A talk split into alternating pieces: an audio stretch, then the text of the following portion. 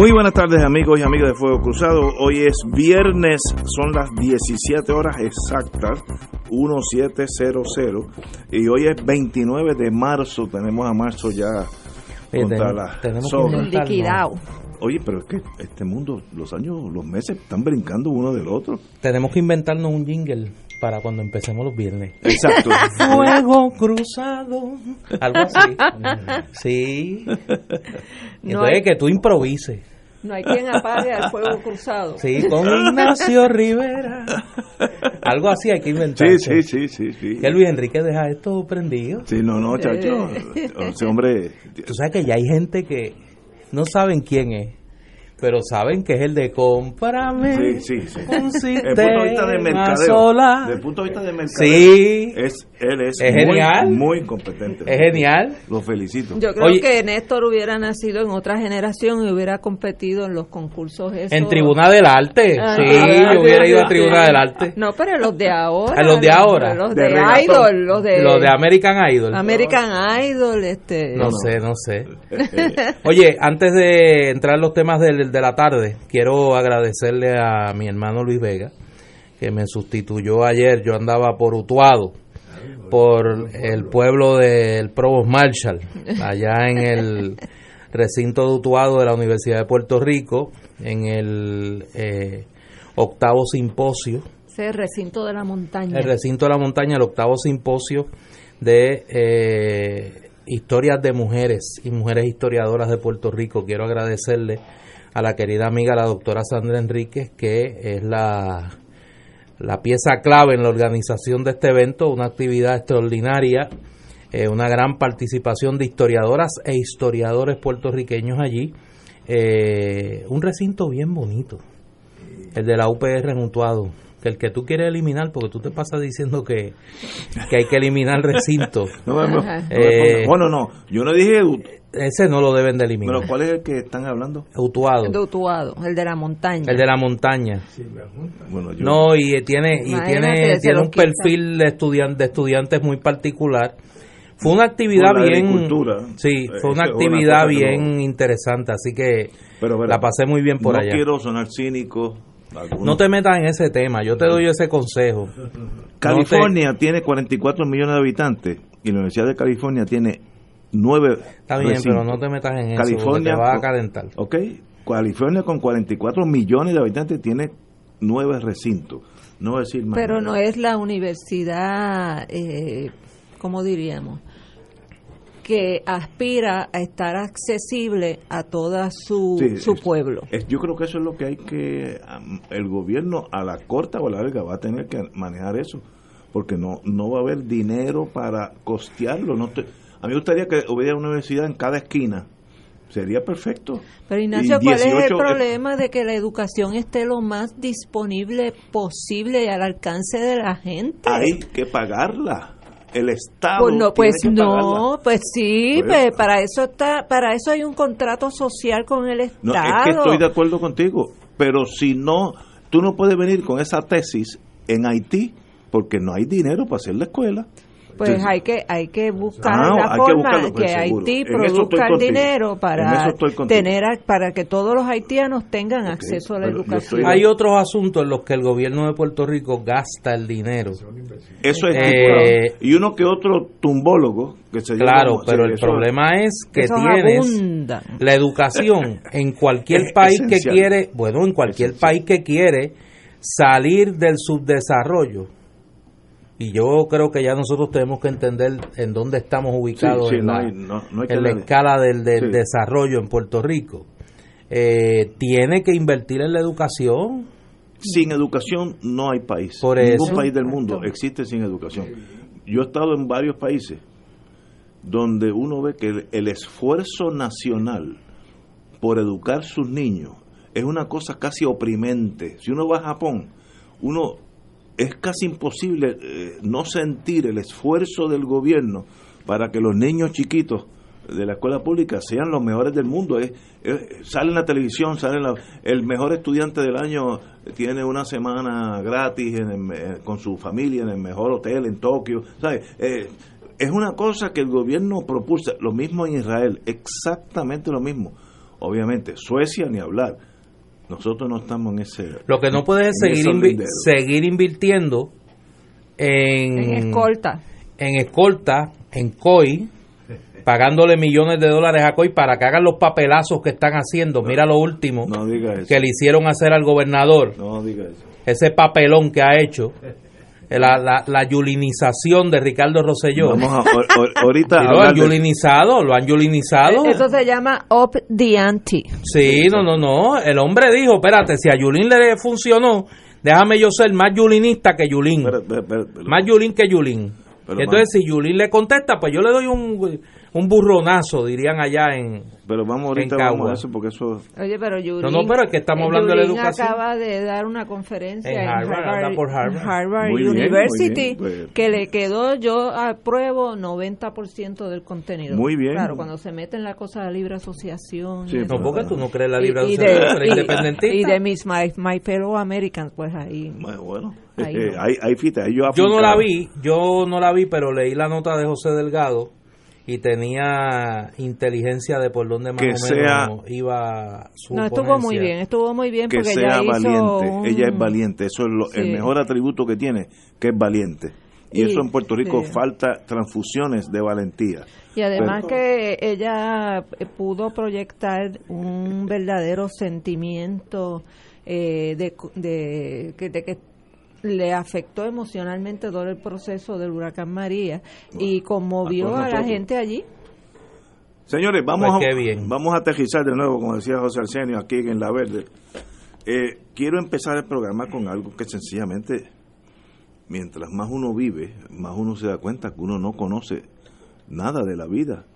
En un caso sin precedente, la dueña del hogar de ancianos Sueño Feliz de Juana Díaz, un amigo de ella, y tres otros atorrantes, eh, vendedores de seguros, fueron acusados por un gran jurado de participar en un esquema de fraude de 5 millones de dólares en que solicitaron 34 pólizas de seguro a nombre de 22 de los ancianos que estaban en este lugar eh, y por las muertes violentas de cuatro de estos asegurados.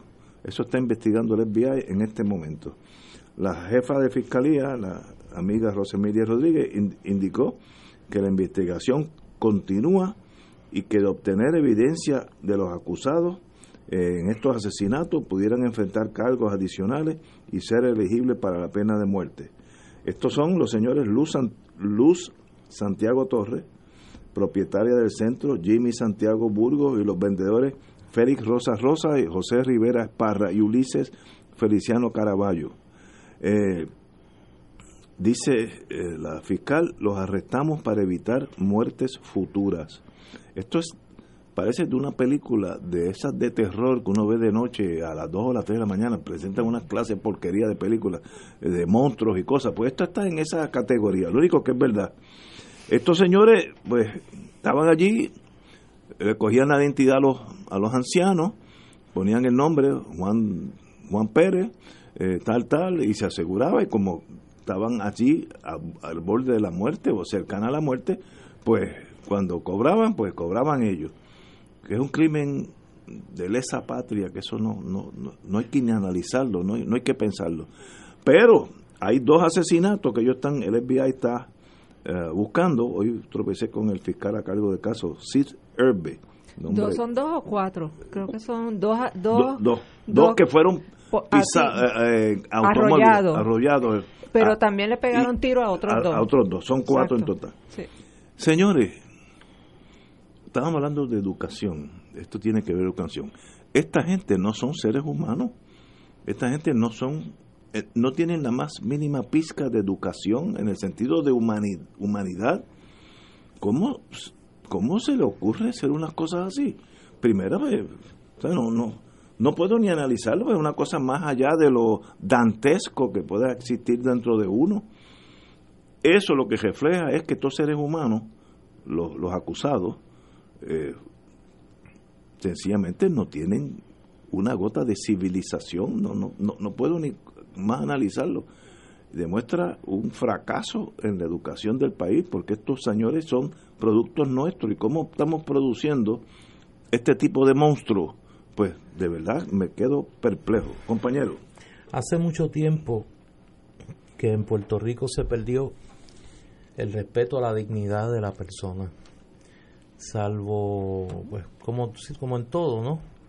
Hay, hay sus excepciones notables, pero no hay duda de que nosotros estamos en una sociedad que está trágicamente devaluada en sus valores. Y ese caso, cuando uno lo lee, uno no pensaría que en este país se producen cosas como esas. O sea, el nivel macabro de esta conspiración eh, es muy difícil de creer y yo creo que, que, debe de obligar a una reflexión en la sociedad que hay una novela de Valga Llosa que yo no voy a repetir aquí su primera oración pero yo frecuentemente pienso en ella ¿cuándo fue que se fastidió Puerto Rico? Eh, ¿Cuándo fue que nosotros perdimos el norte? Y ahora no estoy hablando de política, estoy hablando como sociedad. Eh, hace muchos años yo aprendí de uno de mis maestros, del profesor Juan Bosch, que decía que uno conoce a las sociedades por cómo guían sus ciudadanos. Y guiar en Puerto Rico cada vez es más difícil. Es un ejercicio de, de paciencia, de donde el nivel de temeridad y de insolidaridad es increíble. Donde usted coloca una señal y es como que una invitación a que el chofer que viene detrás de usted acelere para que usted no pueda pasar. Y yo creo que esos pequeños detalles apuntan a un grave deterioro social. Ah, la culminación macabra de ese deterioro, casos como el que estamos, casos como el que estamos leyendo, los casos de violencia de género, que cada vez tienen ribetes más y más trágicos. más violentos. Y más violentos. El de fuego en estos días. Por eso, lo que es tú pegarle fuego? No, no, no, no, no. Entrar a pegarle fuego a una no, persona. No, no, no, a una Eh, niña de 13 a una años. niña de 13 años, no, no, es una, una una cosa- cosa...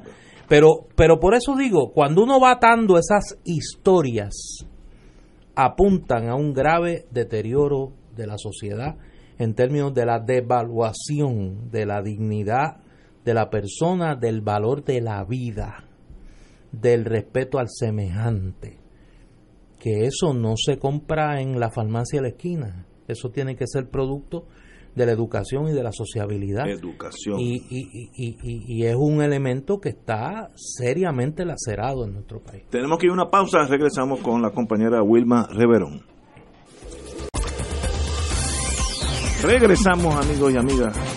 Estamos hablando de, los arrestos por el FBI, de esta abominación del ser humano eh, en un hogar de envejecientes, sueños feliz en Juanadía, pues se sacaban seguros a nombre de los envejecientes y por lo menos hay cuatro asesinatos. Así que es una cosa que deja uno sin casi sin palabras, porque eh, pensar que esto no es que sea un pueblo salvaje allá en el medio de- del Congo, donde no hay ni civilización, no, eh, pasa aquí entre nosotros, que nosotros pensamos que este es el, el- el- el primer país en Latinoamérica.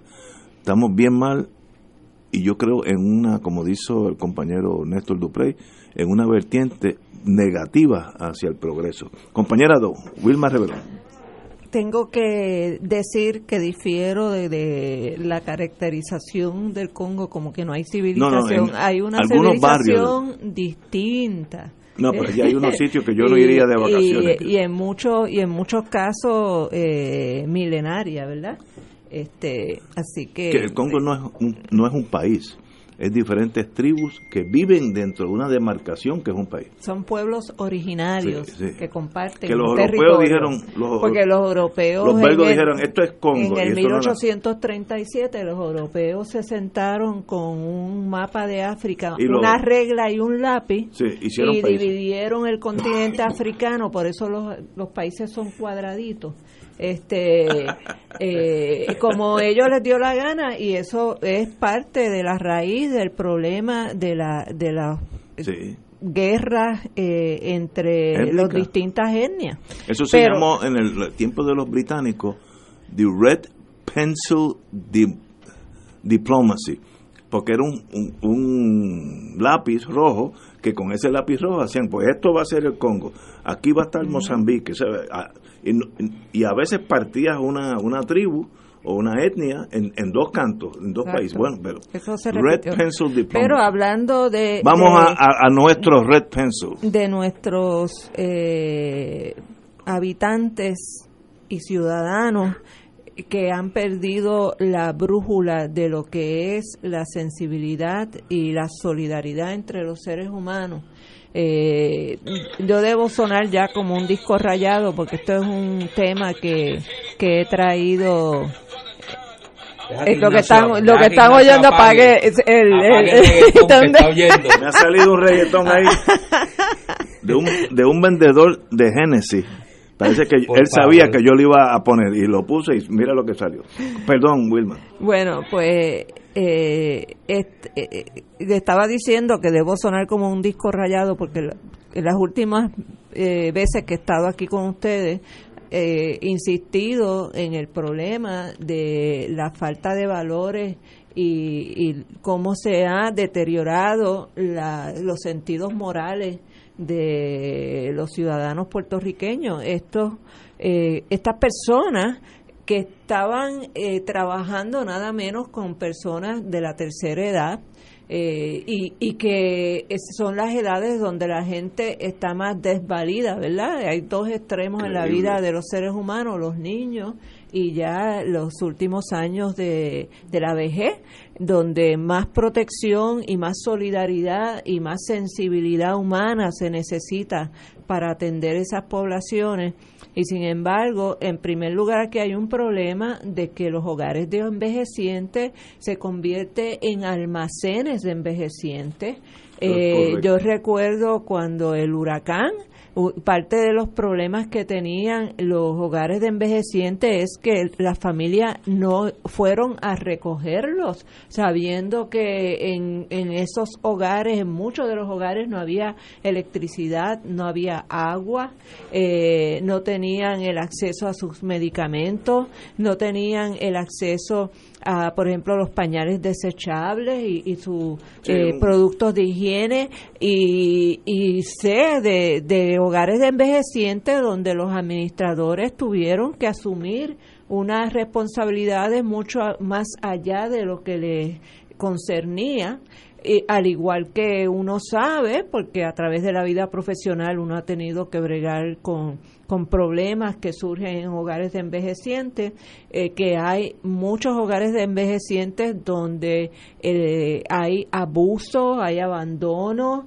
eh, y no hay los recursos en el Estado, el Departamento de la Familia, que se supone que supervise, acredite, licencie, esos hogares no tienen los recursos suficientes para mantener una vigilancia proactiva eh, y seguida de lo que está pasando en cada uno de esos hogares. Y este hogar en específico en el 2011, según dice el artículo periódico, fue finalmente cerrado porque encontraron muchos eh, problemas de abandono y de mala administración en el hogar. Pero ese es uno y esas historias se repiten en Puerto Rico y yo lo sé porque mi madre de crianza estuvo en por lo menos tres hogares de envejecientes y sé los problemas que, que, se, que hay que enfrentar eh, cuando no se les da eh, la atención, por ejemplo, los medicamentos no se les suministran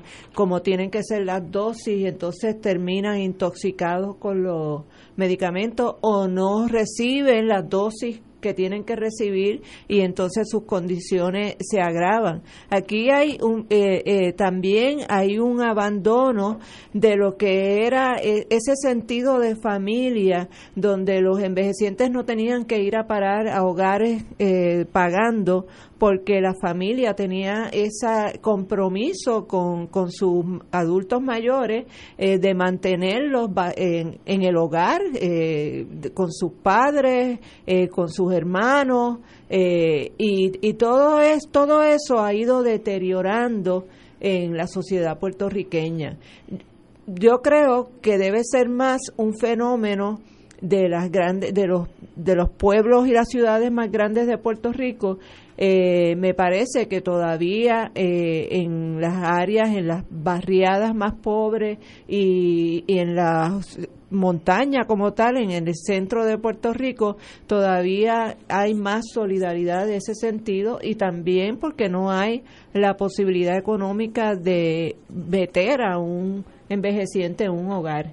Eh, pero esto no se debe quedar en meramente la noticia de, del aspecto criminal. Esto hay que analizarlo, reflexionarlo y es un llamado a la atención a, las autoridades del pueblo de Puerto Rico de que existe eh, una crisis en la atención a nuestros envejecientes. Estoy de acuerdo con ustedes dos. Esto, como dije, una, una nota muy seria para todos nosotros eh, y sencillamente esperemos que en el plano criminal la Fiscalía Federal y el FBI eh, investiguen hasta la última coma de esta tragedia. Y si se pueden probar estos cuatro asesinatos, que la sentencia sea, como pasa cada rato en el Tribunal Federal, life without parole, la vida de este ser humano hasta que muera en la cárcel, porque estos son cosas que sencillamente no pueden suceder. Yo no cualifican para pena de muerte, pero yo no yo no creo en la pena de muerte, pero sí creo en reclusión perpetua. Estos seres humanos son monstruos que caminan por la calle de Puerto Rico y sencillamente jamás pensé que iba a leer una, una noticia en Puerto Rico de esta de esta cosa tan morbosa y tan rayando en lo increíble. Bueno, yo creo que es un tema, un elemento que nosotros tenemos que que echar a la ecuación y que está ausente del discurso y del diálogo político es la mirada distinta que hay que tener a los problemas sociales de Puerto Rico desde la perspectiva de la composición del cuadro familiar de nuestra sociedad.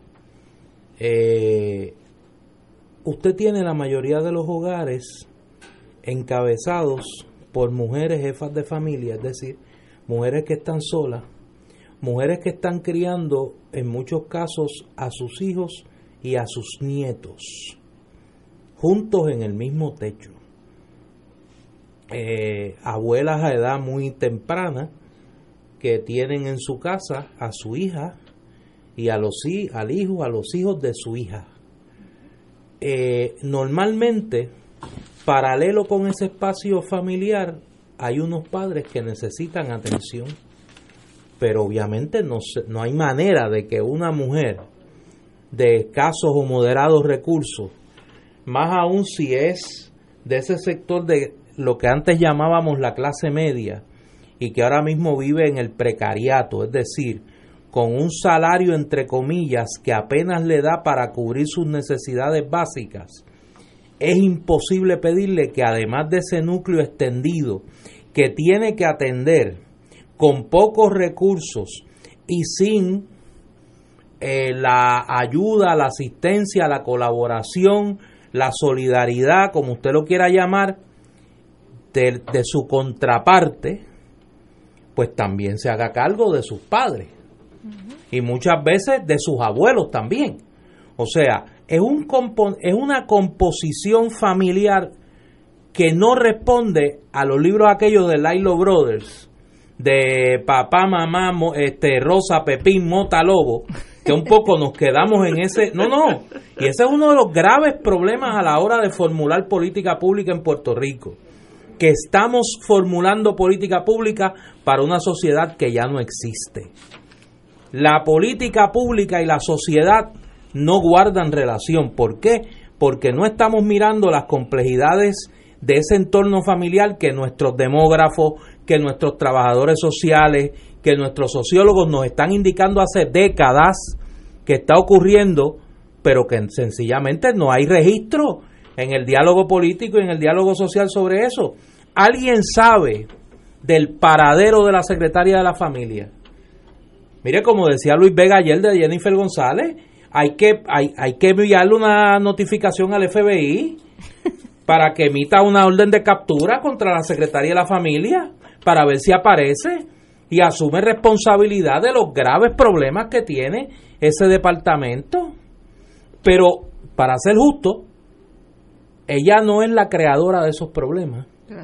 Es una estructura que hace tiempo que le dejó de servir a la, a la realidad social de Puerto Rico y que en esa, eh, eh, en esa transformación del país que hay que, que hay que construir, hay que mirar cómo nosotros casamos nuevamente la política pública con la realidad del país, con la realidad de ese entorno familiar tan complejo, con una población cada vez más envejeciente, con una realidad de precariedad económica que el Estado necesita construir instrumentos para afrontarla, porque si no, lo que va a tener que enfrentar en cuestión de años es un descalabro social sin precedentes en nuestro país.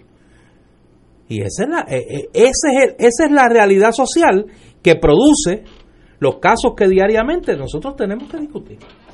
Y añádale a eso ahora, eh, por ejemplo, lo que han hecho con la llamada reforma, que nosotros decimos de forma laboral, donde le han quitado días de vacaciones a las familias, a los padres y a las madres, y entonces familias que, por ejemplo, se turnaban, pues mira, durante mis vacaciones yo voy a estar tantos días, me voy a dedicar a, la abuela, eh, y, se turnaban entre hermanos, pues ahora tienen nueve días de vacaciones, ahora no son dos semanas eh, que se convierten en tres porque son quince días, ¿verdad? Este y como tú lo, como tú bien dices, Néstor, pues el departamento de la familia nadie se ha ocupado de revisar eh, si los protocolos y los procedimientos que existen van a la par con lo que está pasando en la sociedad puertorriqueña. Y la proliferación de hogares de envejecientes eh, ha sido una eh, dramática en los últimos años porque la sociedad puertorriqueña pues los que están trabajando eh, que asumen todas las responsabilidades de la familia, pues llega un momento que también entonces tienen que subcontratar a otras personas para atender a los mayores. y si tú no tienes eh, el dinero para pagarle a un cuidador en tu casa, terminas poniendo a tu padre o a tu madre en un hogar envejeciente donde muchas veces el seguro social no cubre eh, el costo de ese hogar eh, y son muy pocos los hogares que tú puedes poner a una persona de la edad mayor eh, que pueda cubrirse con lo que es el promedio del seguro social en Puerto Rico. Eh, hay, hay envejecientes que lo que reciben son 300 dólares de seguro social. yo, yo me imagino que la gran mayoría está en ese, en ese rango de seguro social. Es muy raro el que recibe más de 500 dólares. Eh, y entonces tienes a, como tú estabas muy bien diciendo, pues una mujer que se ha quedado sola con los hijos, por ejemplo, tiene a la mamá también o y al papá. Eh, y a veces los abuelos. Y a veces los abuelos con un salario mínimo, eh, probablemente trabajando dos part-time porque ahora lo que se consigue eh, son part-times que donde no tienes ni siquiera derechos a vacaciones, que tienes que estar eh, haciendo miles de maniobras para, para poder cumplir con los trabajos y con la familia y, y con todas las demás responsabilidades. Señores, tenemos que ir una pausa, son las 6 menos 25. Bueno, señores, este programa en 90 días puede que cambie su lenguaje. ¿Cómo? Este, en 90 días. Ay, bendito. 89, 89. Hay que, hay que poner, tienes un calendario, tienes un calendario y vas marcando. Si lo que yo imagino, ya son 89. El representante, el congresista, mejor dicho, de Florida, Darren Soto, presentó ayer una medida bipartista que busca que la isla sea admitida como Estado sin la necesidad de que se realice otro plebiscito. Esto es un fast track a la trágala, eh, que es la... Yo no tengo problema que lo presenten, pero en 90 días pues yo creo que es un poco eh, acelerado, 89, perdón. La ley establece un término de 90 días en los que el presidente estadounidense deberá emitir una declaración en la que informará Puerto, que Puerto Rico es admitido como Estado de la Unión. En otras palabras, bajo esta legislación super fast track, cuando esto llegue al, al señor presidente, él tiene que firmar no es que tiene discreción, porque pues, no, esto es o firma o, vamos en contra tuya. O te vamos a meter un puño en la boca. Un puño en la boca, no sé, será así, no sé.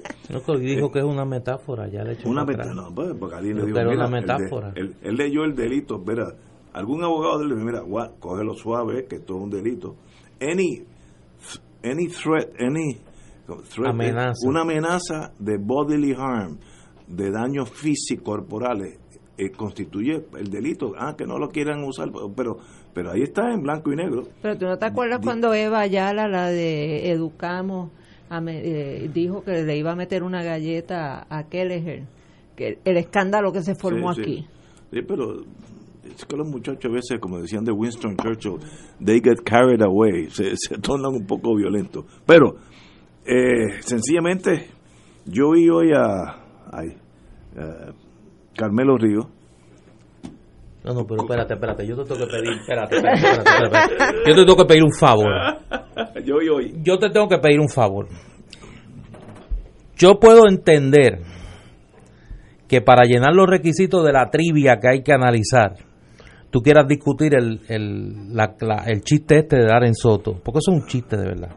Pero que me uses de, de opinión pericial a Carmelo Río. No, porque. No, no puede ser. Suave. Lenin, que es un Suave. Lenin, como usa un método de. Lenin no el de allá. No, no, el nuestro. El soviético. Lenin es el de acá, de Guayanilla.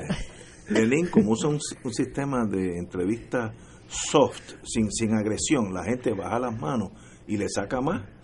Y este señor dijo que el presidente tenía que firmar. No, bendito. Tenía. o sea, que él, no tiene discreción. Digo, pero ¿Quién dijo eso? Carmelo. Carmelo, yo lo oí ah, por tempranito en la mano cuando el, programa de Lenin.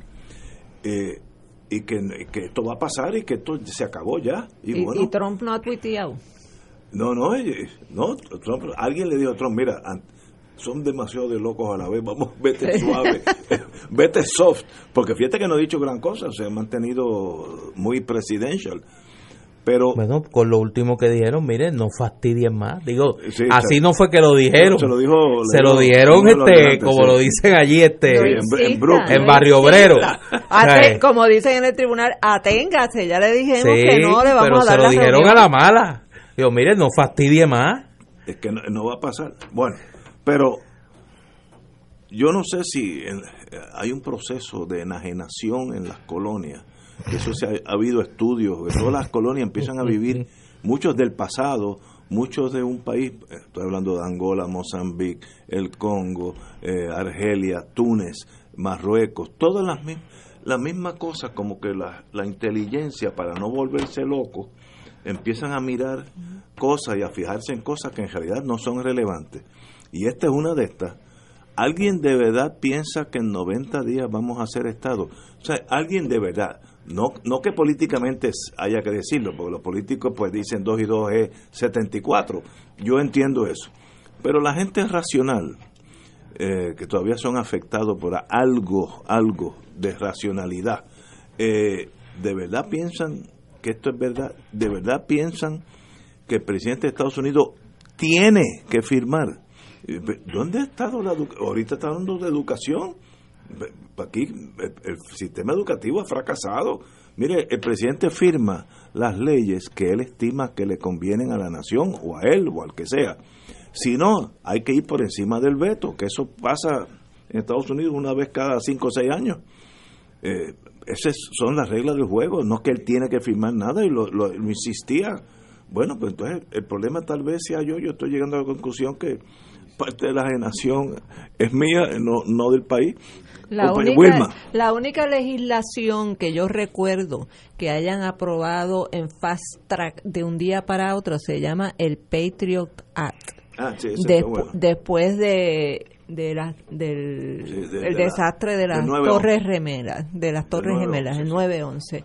Eh, así que no hay absolutamente ninguna oportunidad, y José Delgado así lo dice, ¿verdad? Que es la persona que está cubriendo eh, el Congreso todos los días, de que se apruebe ninguna legislación y menos una legislación dando eh, admitiendo un estado de compuesto por unos ciudadanos estadounidenses que viven en un territorio quebrado eh, y que no son white, anglo-saxon y protestant y que tienen además una inclinación a identificarse con el Partido Demócrata. O sea, esos son Sí, tres, tres to- to- strikes Todo negativo. eh, to- tres strikes que tiene eh, Puerto Rico frente a este gobierno republicano presidido por este señor Donald Trump, eh, que no sé de qué, o- qué parte de la palabra no no entiende el gobernador Ricky Rosselló y claro, sabemos que ellos saben exactamente que no va a pasar nada. Ni siquiera pudieron lograr en la legislación que había radicado Jennifer González, ni siquiera pudieron lograr con, con Bishop eh, presidiendo el Comité de Recursos Naturales, el republicano pana de, de Jennifer, ni siquiera pudieron lograr que hubiera unas vistas para discutir esa legislación. Eh, imagínate lo que es una legislación donde eh, pretenden que el gobierno de Estados Unidos, que es un elefante gigantesco para moverse, le dé la estadidad a Puerto Rico en 90 días. Aparte de que esto es un grave atropello contra la democracia, eh, contra el derecho de los puertorriqueños a elegir su destino, contra el derecho internacional sobre la autodeterminación de los pueblos, porque no existe eh, ningún derecho a la estadidad. La estadidad es discreción del gobierno de Estados Unidos, eh, pero en Puerto Rico no, ah, no hay, no existe un mandato para que el gobierno de Puerto Rico traiga la estadidad para Puerto Rico. Es tan sencillo como eso. La última consulta con un 23% de participación es eh, que no ha sido validada ni cogido en serio por la administración de Trump y que los demócratas reconocen que adolece de un verdadero ejercicio de expresión del pueblo apoyando la estadidad, pues entonces, ¿cómo eh, los que dicen que no apoyan la Asamblea Constitucional de Estatus porque es y que antidemocrática y que se hace en cuartos oscuros, entonces pretenden que el Congreso de los Estados Unidos imponga la estadidad en Puerto Rico unilateralmente, sin una consulta previa y sin el consenso eh, y el apoyo del pueblo de Puerto Rico. Y que no se olviden que aquí existe un pueblo independentista y aquí existe un pueblo soberanista. Y lo que nos revelan las últimas consultas y todo lo que ha estado pasando políticamente en Puerto Rico es que cada día la estadidad tiene menos apoyo y la soberanía sigue creciendo en simpatía en el pueblo de Puerto Rico. Vamos a una pausa, continuamos con el compañero don Néstor Dupré. Señores, 90 días para un proyecto de Darren Soto, en la cual, sin más plebiscito, en una especie de fast track, como dice el vocero, muy bien dicho, eh, eh, Puerto Rico tendría una legislación ante las manos, de, delicadas manos del presidente Trump, para que firme el proyecto y al otro día seríamos Estado de la Unión Americana. Néstor. Yo creo que hay que separar las charlatanerías de las cosas serias. porque no hay otra manera de describir esta legislación como una charlatanería de dar el soto. Porque no puede ser ni producto de la ignorancia. Yo no puedo creer que dar el soto sea tan ignorante que crea que el Congreso, donde hay un Senado republicano y el presidente Donald Trump, van a firmar una legislación, aunque se aprobara en el Senado y en la Cámara de Representantes, que Donald Trump va a firmar una legislación admitiendo por el carril exclusivo a Puerto Rico como Estado de la Unión. Pues descartada la ignorancia, pues es, simplemente una charlatanería de este individuo. ¿O tiene un plan No, no, no, él no tiene ningún plan. Esto es una charlatanería que responde a la politiquería de dar el soto en dos dimensiones. Número uno, apelando a su base en su distrito, que es eminentemente estadista, y segundo, puertorriqueños puertorriqueño estadistas, y segundo, pagándole el favor a los líderes del PNP que fueron a hacer campaña por él en la elección congresional del pasado, del pasado noviembre. Entonces uno se tiene que preguntar si nosotros sacamos del camino barbaridades como esta, igual que las que hacen otros amigos del PNP. Y entonces uno dice, ¿cuál es la agenda seria? ¿Cuál es la agenda seria para atender los problemas de Puerto Rico? Uno busca que hoy, mientras estamos perdiendo el tiempo invirtiendo mal el tiempo en esta discusión, pues se anuncia por el congresista Raúl Grijalva, a través de la publicación Bond Buyer, que ya hay señaladas dos vistas en el Comité de Recursos Naturales de la Cámara sobre Puerto Rico. La primera es el 9 de abril sobre el tema de la energía, sobre los planes de reestructuración de la Autoridad de Energía Eléctrica. Y la próxima es el 2 de mayo sobre la ley promesa y sobre posibles cambios a la ley promesa. Mientras todo eso ocurre, se anuncia por el Wall Street Journal, mientras nosotros estamos dedicándole tiempo a dar el soto, en el Wall Street Journal se publica que el presidente Trump se apresta a enviar al Senado para confirmación los nombramientos de los miembros actuales de la Junta de Supervisión Fiscal, habiendo solamente uno, un, un espacio por llenar, que sería el de Ana Matosanto, que ya había notificado su intención de dejar su puesto en la Junta de Supervisión Fiscal. Esos son los temas importantes a nivel congresional sobre Puerto Rico. Y entonces uno se pregunta, ¿cómo es posible que le prestemos el mínimo nivel de atención a una legislación como esa tan irresponsable? Lo que sí preocupa es la resistencia en el liderato demócrata a discutir el tema del estatus de Puerto Rico. Los demócratas. A mí eso me preocupa. Y en ese sentido uno pensaría que intervenciones como la de hoy en la Universidad de Harvard, de, la alcaldesa de San Juan, de Carmen Yulín Cruz, la participación, eh, el viaje a Washington de hace una semana del Junte de Mujeres del, M, del M18, que precisamente se reunieron con el liderato demócrata, la posible intervención en la discusión de Nidia Velázquez, de la representante Nidia Velázquez, pues uno pensaría que esas iniciativas pueden influir en que realmente se atienda el tema del estatus de Puerto Rico como parte de la agenda congresional. Pero en la medida que el foco se lo llevan espectáculos circenses como este de Dar el Soto y no se atiende con seriedad el problema, sigue pasando el tiempo sin que el asunto colonial de Puerto Rico esté sobre la mesa. Yo honestamente admito que me preocupa mucho, independientemente del peso que tienen los dos temas que Grijalva pone en la mesa, el tema de energía eléctrica y el tema de cambios a la ley promesa. Me preocupa mucho la resistencia del liderato demócrata en la Cámara a colocar en la discusión el tema del futuro de las relaciones entre Puerto Rico y Estados Unidos.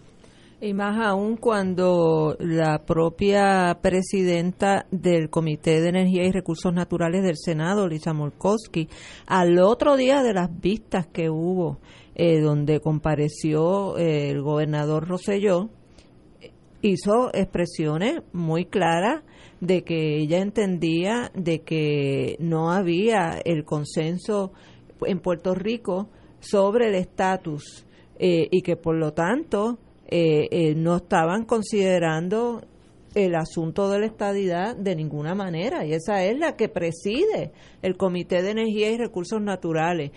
ciertamente esto no es el deseo de resolver el asunto, este es el deseo de utilizar el tema del estatus para política chiquita eh, para política personal, en el caso del representante Darren Soto, eh, y es una falta de respeto del Partido Nuevo Progresista a su propia gente, mm, eh, que, que de verdad quieren la estadidad para Puerto Rico. Yo me imagino eh, que Orlando Parga debe estar molesto con esto que están haciendo porque sabe que lo que se están buscando es otro portazo en la cara a la estadidad. Ah, y, y, vamos a añadirle ese lloviendo sobre mojado a los que ya todos los que le ha dado Donald Trump, que le ha dado Grijalva, que le ha dado Lisa Murkowski, eh, y entonces lo que están es disminuyendo el valor de la seriedad política del asunto del estatus eh, y convirtiéndolo en una parodia patética. Eh, nosotros como pueblo, hasta que no vayamos en consenso, unido y con firmeza y valentía a confrontar a los Estados Unidos, a exigir la descolonización de Puerto Rico, no vamos a lograr nada. Vamos a seguir eh, como tribus eh, en una guerra intestina y no vamos a lograr el objetivo real que es acabar con el estatus colonial de Puerto Rico. Estoy de acuerdo. Y yo me pregunto, y cuando yo he oído a todo el mundo que esto es 90 días, etcétera, 90 días, que si aquí, oí la señora, como decía, residente, eh, el otro compañero, se me olvidó el nombre, eh, Dale Soto. No, no, el, el, de Puerto Rico. Carmelo Río. Carmelo, Río, pero es que el que está mal eres tú. No, no, pero, pero el calendario sigue corriendo. Y cuando pasa el día, cuando lleguemos al día 91 y no pase nada, esa gente decir, bueno, vamos a hablar ahora de la economía de Tailandia, van a cambiar el tema y como que nada pasó. ¿Y no te acuerdas de la, del, del mensaje, el anuncio contundente que íbamos a recibir eh, ¿No te acuerdas de eso? Que Jennifer González dijo eh, que iba a haber un anuncio contundente, que iba a estremecer la política en Puerto Rico y nunca pasó nada. Pero esta gente son inteligentes, eh, eh, me consta, y pero no entiendo cuál es el plan. Cuando pasan los 90 días, otro pachó, como diríamos en el campo, donde va, entonces se tendrán que inventar, bueno, ahora pues ahora ahora sí que viene sabes entonces estamos como tú dices Wilma muy muy correctamente. Eh, le están restando seriedad al movimiento estadista. Pues se torna un montón de payasos jugando por ahí tropezando unos con otros no la, la estadidad igual que la independencia es una cosa muy seria uno tiene que hablar en serio no es esto de inventarse movida. Yo sé que hay política de dar en Soto para sus constituents allá en, en Kissimmee. Eso lo entiendo. Yo le entiendo a él. Los que no entiendo son los de aquí. Que entonces cuando pasen los 90 días y no pase absolutamente nada. ¿Cómo va, a pasar? No va a pasar nada. Cero. ¿Qué vamos a decir? Y yo quiero el día 91 estar aquí para poder leer lo que dijeron. no, yo quiero, ese, día yo, no, ese día yo no voy a chocar, no me voy a enfermar, es decir, yo tengo que estar aquí para, para verlo. Qué, qué inventiva, porque son. Pero es que si tú no te tomas en serio, nadie te puede tomar en serio. Señores, tú tienes que empezar por tomarte en serio tú. Tenemos que ir a una pausa, amigos. Regresamos. Regresamos, Boys and Girls de Fuego Cruzado. Oye, este fin de semana en el Candil siempre la oferta cultural en los fines de semana allá en Ponce es robusta. Ponce City. Pero este fin de semana se fueron, mira, como dirían en el béisbol, por encima de los gandules. Eh, por encima de los gandules. De los gandules, sí. Sí, por encima de los gandules. Hoy, ya mismo a las seis, comienza la bohemia. Que eso es mejor, mire, por mucho que hablar de Darren Soto y de su proyecto de estadidad. Eso es eh, a las seis de la tarde, esa bohemia se da buena. Allí va una gente que son de, de calibre robusto. Mañana a las 3 de la tarde eh, se presenta el libro que sin duda se ha convertido en un bestseller. Antonia, tu nombre es una historia del querido amigo el licenciado Irán Sánchez Martínez. Lo presenta Wilda Rodríguez. Esto es mañana, 30 eh, de marzo a las 3 de la tarde. A las, a las 12, mañana, antes de la presentación del libro, hay un conversatorio, el efecto de la quema de carbón, el ambiente y la salud. Va a estar a cargo del doctor Luis Bonilla de la Escuela de Salud Pública de la UPR, el doctor Gelson Jiménez del Hospital Menonita en Guayama, el director del hospital, y el doctor Carmelo García, profesor de química del recinto de Humacao de la Universidad de Puerto Rico. Esto es a las 12, el conversatorio sobre el efecto de la quema de carbón, el ambiente y la salud. A las 3, la presentación del libro Antonia, tu nombre es una historia del el licenciado Irán Sánchez Martínez. Y mañana, eh, a las 6 de la tarde, va a estar Teófilo Torres en Papo Impal está quitado, el monólogo basado en el libro de Juan Antonio Ramos. Mañana está vendido, todo vendido y han tenido que abrir una segunda función el domingo a las 2 de la tarde. Así que... ¿Y dónde es eso lo de Papo Impal? En el Candil también. Todo en el Candil. Todo en el Candil. Ese es el centro del quehacer cultural de, del sur a las 2 de la tarde del domingo, la segunda función, ya que la primera, la del sábado a la tarde, está vendida, el monólogo Papo Impala está quitado. Así que mire, por falta de actividades no se queje, que sufrir a Mayita es suficiente, así que tiene cómo distraerse. El fin de semana, se va hoy para la Bohemia, ahí lo sigue, mire, Billón Repair hasta el sábado, eh, va al conversatorio al mediodía, va a la presentación del libro de Irán Sánchez a las 3 de la tarde. Eh, no se puede quedar a ver a Teófilo en Papo Impala está quitado, pues está todo vendido, pero lo sigue de Rolling Pin y el domingo va y ve el monólogo a las 2 de la tarde. Así que hay, hay de todo allí. Me dicen que ayer la presentación de Antonia en el colegio se llenó a Se llenó, no, ha sido sin duda eh, es un libro extraordinario y que se está vendiendo muy bien. Está, para los que me están ya escribiendo, está a la venta eh, en las principales librerías, Casa Norberto, Norberto González, Mágica, Laberinto, eh, allá en Ponce, en el Candil, y es un libro sencillamente extraordinario, muy bien escrito, una gran investigación del amigo eh, Irán Sánchez. La verdad que es un gran trabajo, es un gran libro. Yo lo leí cuidadosamente y de verdad es lo mejor que he leído, no solamente del incidente trágico de esta jovencita, sino del ambiente, eh, la era que vivíamos en ese momento, que es extraordinaria como, como él lo pone, que uno casi puede sentir la tensión en el aire. Oye, y me escriben aquí también que este fin de semana, comenzando hoy hasta el domingo, en Ponce también va a estar la Feria de Artesanía en la Plaza de Ponce que auspicia el Centro Cultural Carmen Solá de Pereira. Así que hay gran actividad cultural eh, en Ponce este fin de pero hay gran actividad en otros en otros lugares. Entrevistado Samot, entrevistado Samot por el FBI. ¿De qué hablaría? Cómo está, cómo están las cosas, qué es su vida, qué está haciendo ahora que ya no está trabajando en la Junta. El ex coordinador de rehabilitación de la Junta de Control Fiscal, Noel Samot, acudió ayer a las oficinas del FBI en San Juan. De acuerdo a la fuente, Samot fue entrevistado por los agentes federales, la jefa de fiscales del Departamento de Justicia, Olga Castellón, que a su vez es fiscal federal también, y por la fiscal Fabiola Acarón, a quien la conozco hace muchos años de fiscal eh, en la, de la División de Integridad Pública Estatal. Eh, los portavoces del FBI y de Justicia, Luis Rivera Santana y Mariana Cobian, respectivamente dijeron por separado que no negaban ni confirmaban la, información.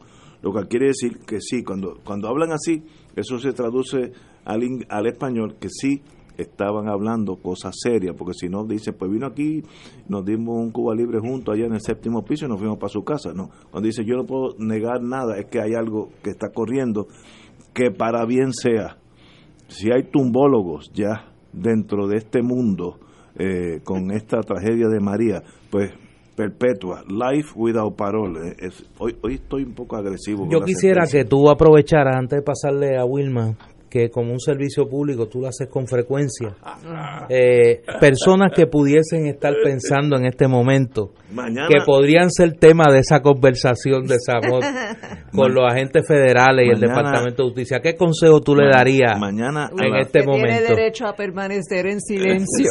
mañana a las nueve y media tengo que estar en la oficina para cosas parecidas. Sí. Esto es bien fácil usted no tiene que cooperar con nadie, no, no tiene que decirle, este no es una dictadura ya que si, si no habla te dan cuatro puños, no. Usted puede decir, mire, yo sinceramente declino hablar con ustedes, buenos días, y, te, le da la mano y se van. Son gente civilizada. Ahora, no le meta una feca, porque eso exige otro delito. Y yo siempre tengo en la oficina mía la, la transcripción del caso de Leona Hemsley, que salió, la, dueña de todos esos hoteles, una señora billonaria, salió inocente del delito de tax evasion, pero salió culpable de haberle mentido a la gente y cumplió seis meses por eso. Así que o no dice nada, o si va a cooperar, yo me encargo de llevarlo allí y dice la verdad. Cada vez que miente es otro delito y ya como yo estuve en ese mundo, las primeras 25, 30 preguntas del FBI y ellos saben las contestaciones. Te están testing a ver por dónde tú vas, pero ellos saben. Eh, si tú has ido los últimos seis meses a Colombia, tienen los, la, la, ruta de viaje, etcétera. Es un caso que tuvo hace como un año. ¿Usted ha ido a. ¿Usted ha estado recientemente fuera del país? Sí. ¿A dónde? Ah, yo, estaba, yo viajo mucho a Colombia. Estos son los, los viajes, ¿verdad? sí, eso son muy bien, pues sigamos para adelante. Cuidado con mentir, porque eso es... Básicamente tu consejo es que no mientan. Que no mientan, fíjate. Que es mejor no hablar a mentir. Es mejor no hablar. Mejor no hablar. Uno tiene derecho a hablar, eso también en, el mundo de droga, eh, uno usa mucho esa táctica, mire, acusa y sentencia, pero yo no voy a decir nada. Ahora, yo, yo tengo que hacer un, un, asterisco a lo que dijiste, porque tú dices que, que son civilizados, que no le van a dar cuatro galletas. Claro, porque son crimen de cuello blanco. Ah, porque si es crimen de, de cuello azul, azul, eh, y, y, si son de residencial Manuela Pérez, eh, primero le dan las galletas y después le hacen las preguntas. Eso se llama en el léxico policiaco shotgun justice. Hay dos tipos de justicia, la justicia nuestra de abogado y su señoría y toda esa cosa bonita, y el policía que está en un barrio allá en Brooklyn a las 4 de la mañana, eh, un sitio donde la presunción es que que está allí está haciendo algo, aunque sea incorrecta. Y eso se llama en el mundo shotgun justice tú atacas primero y luego le, lees los derechos. Eso pasa en, todos los guetos del mundo entero. La policía se comporta muy diferente que cuando uno está con uno, ¿no sabe? Son, ellos saben manejar la, cosa, ¿no? Eh, eh, y yo he visto casos de eso cuando hubiera fiscal aquí, cosas para hacer chistes, porque son de verdad, algunos son trágicos, pero otros son chistes, de, de cómo la, la, la, la DEA que es la que está más bien eh, a cargo de las drogas en Puerto Rico, brega a otro nivel social. Y en la DEA, pues es más fácil que alguien haga una incorrección de su comportamiento. Pero el FBI, por lo regular, es, suave. Eh, ellos tienen un equipo de SWAT team que es el, lo paramilitar, y eso es otra cosa, ¿no? Pero por lo regular, si usted dice, mire, no, yo no quiero hablar con usted, muy buenos días, señora, perdone la molestia, y se van. Ah, que a las dos semanas llegan a las cuatro de la mañana y te agestan. Eso también, eso también ha pasado, pero así es las cosas. Tenemos que ir a una pausa, amigos. Regresamos, Boys and Girls de Fuego Cruzado. Bueno, hay, hoy hay una noticia, un reportaje de Gloria Ruiz Quilland, que es una excelente reportera, eh, donde pone los muchachos que están en el Partido Popular, eh, que están ya en la carrera para la gobernación, cómo van sus finanzas. Y el número uno en la lista eh, contra 37.323 es Eduardo Batia, nuestro querido amigo. El número 2, Carmen Yulín, con 36. Carlos Delgado, con 30. Prats, con 17. Zaragoza y Josian Santiago todavía no han empezado a, buscar eh, donaciones, así que no, no están en la escena. Pero no hay duda que yo los veo bastante parejos. Carmen Yulín 36, Batia 37, Delgado 30, más o menos están en el mismo cuadrilátero. Eh, Prats 17, pero me imagino que, que ya pronto ese número va a subir. No sé, estoy especulando, pero me pregunto, ustedes que, sobre todo tú, Néstor, que ha estado más ligado a la política partidista que yo, ¿estos números son bajitos o son normales a un año y medio de las elecciones? Eh, bueno, y a un año de la primaria. a un año de la primaria, sí. Pues la primaria sería en verano, en junio del, del 2020. Pero, no te está que estos números son bajitos. Bueno, son bajitos porque falta mucho tiempo. Ah, ok. Todavía. El tiempo es el factor. Carmen Yulín hoy se cumple una semana que anunció la candidatura a la gobernación.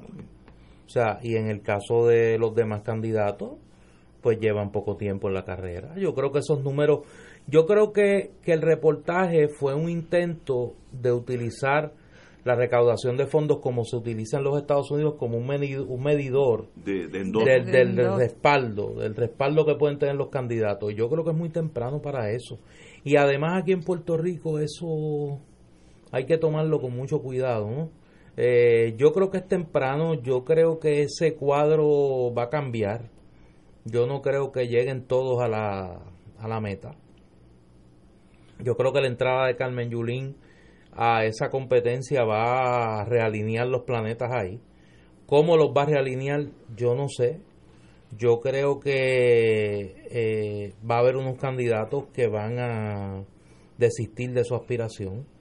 Yo creo que va a haber un intento del sector conservador del Partido Popular de tratar de unificar las opciones anti-Yulín en una sola eh, porque saben que si va más de un candidato del ala conservadora del Partido Popular, pues las posibilidades de que Carmen Yulín gane la primaria suben eh, exponencialmente, ¿no?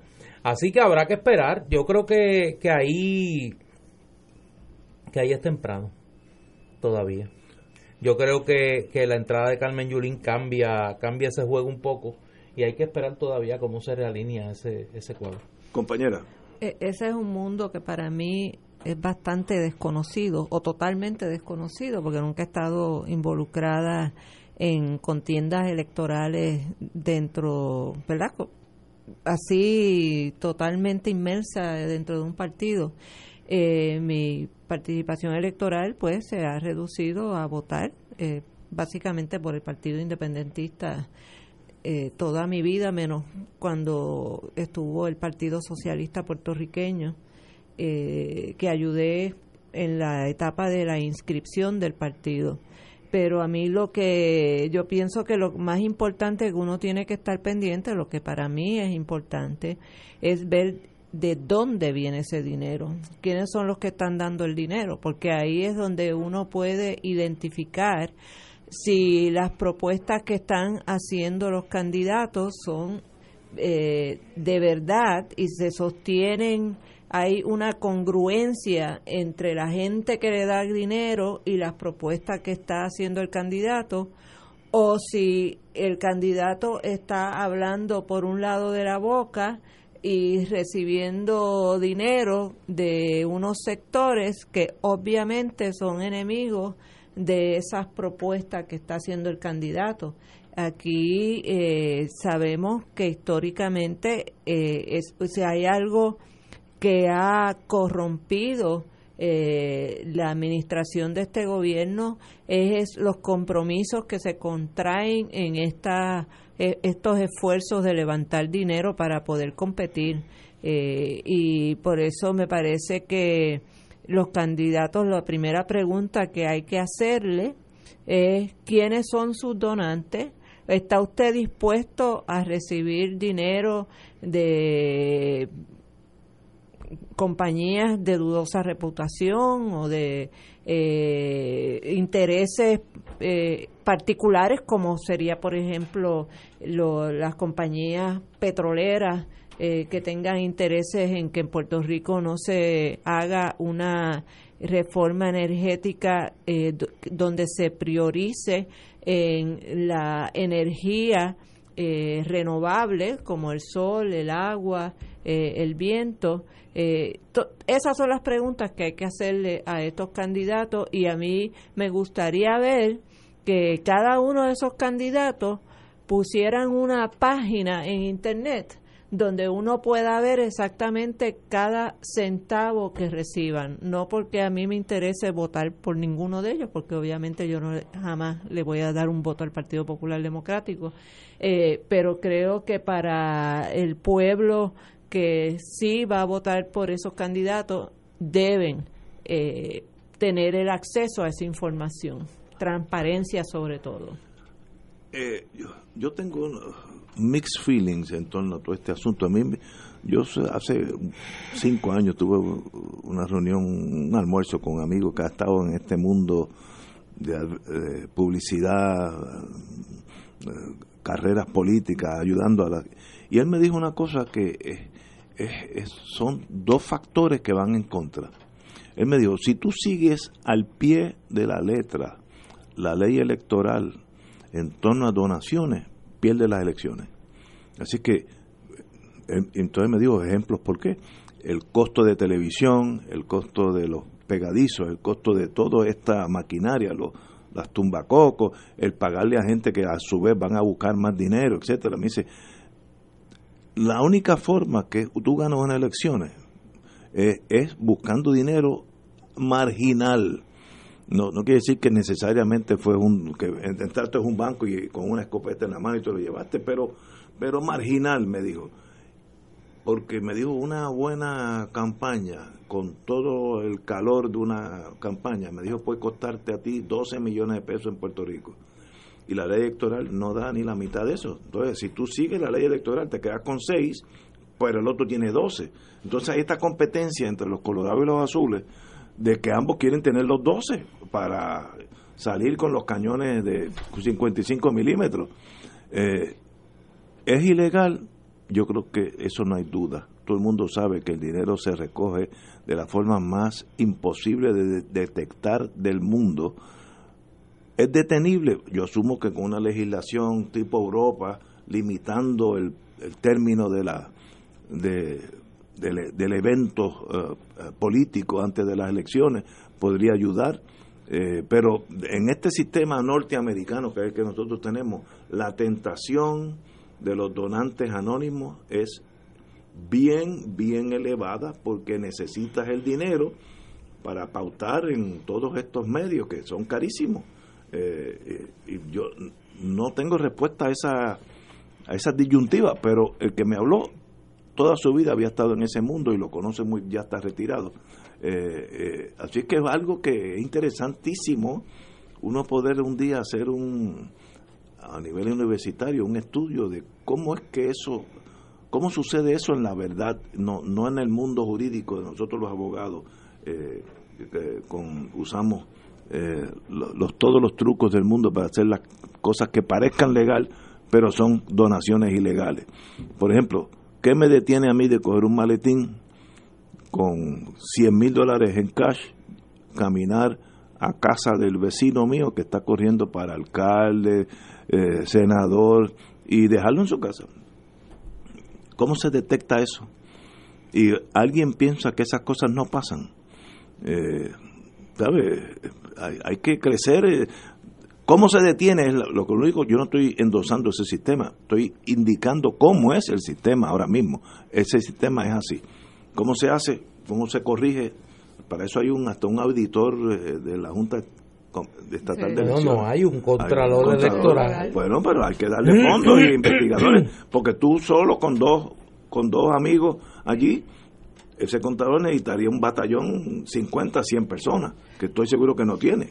Néstor, y tengo entendido que me parece recordar que en los planteamientos del movimiento de Victoria Ciudadana está el tema de de terminar con las con las financiaciones con la financiación privada de las campañas políticas. En la agenda urgente que el movimiento Victoria Ciudadana hizo pública, que repito, no pretende ser un programa de gobierno exhaustivo, son los elementos, los mínimos comunes denominadores de, de el grupo que hemos decidido organizar este colectivo, se plantea la eliminación del financiamiento privado de las campañas políticas, el financiamiento público de las mismas y en el caso nuestro nosotros tomamos la decisión de no acogernos al fondo electoral. Eh, aunque sí se eliminó el fondo electoral para los años no electorales, en el año electoral eh, hay fondo, está el fondo voluntario, el llamado fondo del pareo, que se, hay unos límites que el Estado eh, parea de lo que los partidos recauden, más hay un, hay un fondo para gastos administrativos de los partidos durante el año electoral. Y nosotros decidimos eh, renunciar a eso porque en este momento, en una situación de estrechez fiscal como la que vive Puerto Rico, es un contrasentido con un planteamiento de reforma a todos los niveles del proceso político el acogerse al fondo electoral. Lo que sí hemos planteado es que tiene que haber una conversación sobre el tema y nuestra posición es que el país entre el financiamiento privado, que es la, la, puerta de gala por donde entra el inversionismo político, y el financiamiento público, pues en aras de eh, la sanidad, eh, la función pública, pues debe eh, acoger, debe implementarse no este sistema híbrido donde tú tienes financiamiento público y financiamiento privado con un ente regulador que, tiene una serie de cortapisas a su vez, sino que debe ser financiamiento público. Antes de que me hagan la pregunta, sí, eso choca con la jurisprudencia federal, pero es algo que un gobierno que, el gobierno de Puerto No, pero es algo que el gobierno de Puerto Rico tiene que enfrentar y establecer su política pública y si es cuestionada en el foro federal defenderla pero debe haber un paso afirmativo del gobierno de Puerto Rico eh, en torno al financiamiento público de las campañas políticas.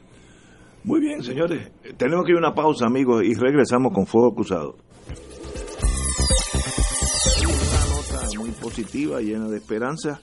Hay una joven, Alexandra Sofía Franco, a los 14 años entra a la Facultad de Medicina que, de la Universidad de Puerto Rico que eso no es cáscara de coco, como diríamos en el campo.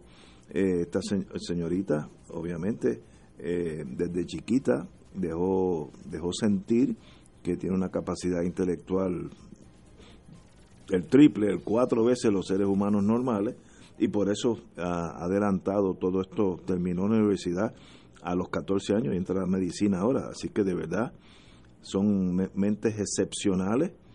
Ya le veremos como médico, pero que, que le rinda honor a, nuestra, a nuestro país, que no tenga la tentación de integrarse a un super eh, eh, hospital en los Estados Unidos y perdamos ese talento. Si a las 14 años está estudiando medicina, pues tiene un futuro que sencillamente es eh, incalculable. Compañera. Sí. Yo felicito a la joven Alexandria Franco eh, es una inspiración para los demás jóvenes. Obviamente, pues ella tiene una capacidad eh, que es sobre lo promedio, ¿verdad? No voy a usar la palabra normal porque eso de la normalidad está tan desprestigiado. Cuidado con ese eh, concepto. es bien inteligente. Es una mujer muy inteligente, este y y parece que muy trabajadora también, pero que tiene un sentido de balance en su vida porque ella no solamente, no es una estofona come libro, sino que ella le gusta también las artes, ella ha estudiado instrumentos musicales, le gusta eh, y ha logrado mantener, a pesar de que ella estaba eh, haciendo su, su bachillerato y el bachillerato en la universidad, cogiendo clases en la universidad y, y terminando la escuela superior, las dos cosas a la vez, Eh, eso no ha sido impedimento para que ella tenga una vida social normal de compartir con sus compañeros y sus compañeras de su edad. Eh, yo felicito a esos padres porque obviamente ahí también hay eh, ¿cómo era que decía Hillary Clinton? Que se necesitaba un pueblo para... Una villa. Una villa para eh, criar a un niño. Eh, y aquí hay una un apoyo de, de una familia que han sabido eh, darle esa oportunidad a ella a tomar sus decisiones, a desarrollarse con todas sus capacidades y a la misma vez a mantener un, una vida saludable para, para una joven de su edad. Así que yo espero que Alexandria, eh, que entrar a la escuela de medicina, según me había explicado una joven que conocí que entró a la escuela de medicina en aquella época, eh, de, de mil solicitudes que llegaban, creo que lo que escogen son como a 100 personas. Solamente 100 son admitidos. Así que es un, un, logro, no solamente en, eh, de por sí entrar a la escuela de medicina es un logro, eh, y que lo haya hecho a la tierna edad de 14 años, pues es una cosa excepcional. Eh, esperemos que se haga una gran profesional y que sobre todo pueda rendirle servicios al pueblo de Puerto Rico. Yo quiero felicitar a los padres de esta niña, Alexandra Sofía Franco O'Connell, eh, que son Rosemary O'Connell y Alejandro Franco Fernández, porque pues obviamente su, su crianza ha tenido, ha tenido mucho que ver. Yo quiero pedirle un favor al país eh, para que ayudemos a esta niña eh, con buena vibra. Por favor, no la llamen niña genio no le hagan ese daño. No le hagan ese daño. la historia de Puerto Rico. Sí, la historia nos enseña que no debemos usar ese calificativo con ella. Que sea niña, que disfrute todas las etapas de su vida, que cultive su conocimiento, que cultive su sensibilidad, su humanismo, pero por favor, por lo más que quieran, no la llamen niña genio. Me uno a las palabras. Sí, sí, nos unimos. Eh, unánime. Vamos a una pausa, amigos. amigos, vamos a la Unión, el Reino Unido, con tal vez malas noticias. Una de las crisis políticas más complejas en tiempos recientes es la que vive el Reino Unido donde el drama en el Parlamento inglés, que es el ejemplo de los parlamentos, el, lugar de la cordura eh, política, pues está viviendo un momento inédito en la historia de ese país, quizá la crisis más seria desde eh, la víspera de la Segunda Guerra Mundial. Y es el intento de aprobar sin éxito un plan de transición que ponga en efecto el voto que se dio en el referéndum eh, de salida de la Unión Europea. Hoy, por tercera vez, la primer ministro, Teresa May, perdió una votación en el Parlamento sobre su plan de, de salida de la Unión Europea, el llamado Brexit, lo que deja en el limbo el futuro de cómo va a ser ese proceso, la Unión Europea había eh, aprobado una prórroga corta hasta el 12 de abril. Se supone que esta noche eh, el Reino Unido abandonaba la Unión Europea si se aprobaba un plan de transición. Hay una, hay una eh, prórroga extendida hasta el 12 de abril.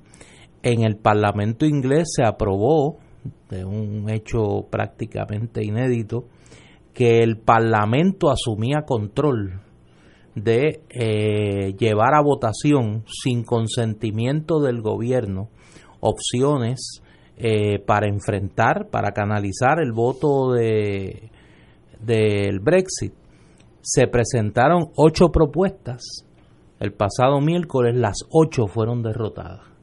Es decir, y se presentó de todo, desde un segundo referéndum, la salida abrupta, la permanencia en la Unión, o sea, todo perdió. Es decir, hay una incapacidad del sistema político eh, británico de proveer una salida política a este tema. Ni aún la promesa de Theresa May de renunciar a su posición de primer ministro una vez se aprobara su plan, logró convencer una coalición o de euroescépticos en el Partido Conservador, es decir, los que favorecen la salida del Reino Unido de la Unión Europea, o de laboristas que estaban dispuestos a prestar sus votos para alguna transición razonable y ha producido un caos político de tal nivel que los dos partidos principales, el Partido Conservador, que es el partido de gobierno, y el Partido Laborista, están divididos por el tema del Brexit. Porque allí, en el Partido Laborista, Jeremy Corbyn, que es el líder de ese partido, que representa al ala más a la izquierda del laborismo, pues ha tenido una postura bastante ambigua, por no decir en favor del Brexit. Y hay un sector más al centro, eh, muy identificado con la tendencia del ex primer ministro Tony Blair, del nuevo laborismo y demás, que favorece eh, la permanencia en la Unión o en su defecto un segundo referéndum eh, para que se expresen los ciudadanos del Reino Unido sobre esto. A esto hay que añadirle el componente escocés, los votos del el Partido Independentista Escocés en el Parlamento inglés han sido decisivos para derrotar todas las iniciativas de Theresa May porque ellos favorecen un segundo referéndum bajo la teoría de que fueron engañados por el gobierno inglés que eh, pidió el voto en el referéndum sobre la independencia de Escocia en favor de la permanencia de Escocia en el Reino Unido bajo la premisa de que el Reino Unido permanecería en la Unión Europea, porque en Escocia hay una inmensa mayoría en favor de la permanencia en la Unión. Era los escoceses están diciendo, tú me dijiste a mí que me quedara porque era la única forma de yo quedarme en la Unión, ahora tú te vas de la Unión y yo me quedo en la guindola y yo me quiero quedar en la Unión, así que si me quiero quedar en la Unión me tengo que independizar. Así que es, un, es una situación que la, yo la única la, la única palabra que encuentro es caótica. Eh, no sé en qué va a terminar que no sea la salida de Teresa May de, su posición de primer ministro, nuevas elecciones y que un gobierno con una mayoría mucho más estable en el Parlamento, pues pueda o producir un acuerdo de salida de la Unión o una permanencia condicionada o algún otro tipo de arreglo eh, aduanero, de ciudadanía entre la Unión Europea y el Reino Unido, con las consecuencias que puede tener para la existencia misma del Reino Unido, porque si Escocia sale, pues se acabó el Reino Unido, ¿no? El Reino Unido siempre ha sido como un eh, elemento complicado dentro de la Unión Europea porque, por ejemplo, ellos nunca se acogieron al euro. Ellos siempre se mantuvieron, la, libra. y económicamente les resultó muy bien. Ellos, eh, la salida de ellos responde mucho a que ellos se sienten un poco como los catalanes en España, de que ellos son los que están cargando económicamente a aquellos otros miembros de la Unión Europea que económicamente están mucho más débiles eh, y que necesitan apoyo económico de la Unión Europea. Eh, y esto se complica aún más la, esa ambivalencia de, de Corbyn responde también a que la izquierda izquierda, o sea, el Partido Comunista, eh, lo que es la izquierda dura europea, siempre se opusieron a, la entrada del Reino Unido a la Unión. exacto, porque ellos siempre dijeron esto es un, eh, una estrategia del neoliberalismo para controlar eh, la economía y seguir manteniendo los privilegios de unos pocos eh, y, en detrimento de los beneficios de las grandes masas. Y un poco eso ha sucedido, eh, hemos visto como cuando ocurrió el problema de la crisis fiscal griega, eh, definitivamente lo que han implantado, lo que llaman la troika, eh, son medidas neoliberales y donde tecnócratas que no son electos por el pueblo son los que asumen el control de los gobiernos que por alguna razón tienen eh, necesitan ayuda económica dentro de la Unión Europea. Así que todos estos elementos están en juego en esta situación del, del Brexit en el Reino Unido. De verdad que la palabra que usó Néstor es la propiedad caótica. No hay otra forma de entender eso. Esa gente no pueden agarrar el problema y tratar de solucionarlo. Eh, bueno, pero que no hay forma de sumar votos suficientes en favor de, nada. De nada. En el Parlamento. Pues por eso lo único que le queda es una nueva elección. Tengo una buena noticia, muy buena noticia. Wall Street cierra con su mejor trimestre en más de una década. Así que los valores de la bolsa de Nueva York. Pero por, qué eso es buena noticia? Porque ¿Para quién? Eso siempre, como decían allá en La Habana Vieja. Eso es buena noticia salpica. para salpica. Eso, sí, no, eso es un indicio, hablando en serio, del termómetro de la economía norteamericana, que es lo que sostiene a Trump. La economía americana hacía décadas que no estaba tan fuerte en, producción. Eso es lo que lo mantiene en el poder. Eso es lo que lo mantiene Y eso es lo que va a permitir que vuelva a salir electo. vuelva a salir. Porque como decían cuando Clinton, it's the economy, stupid. it's the economy, eso es verdad. Señores, tenemos que irnos. Así que Gracias, hasta el lunes, Wilma, como siempre, un privilegio tenerte aquí.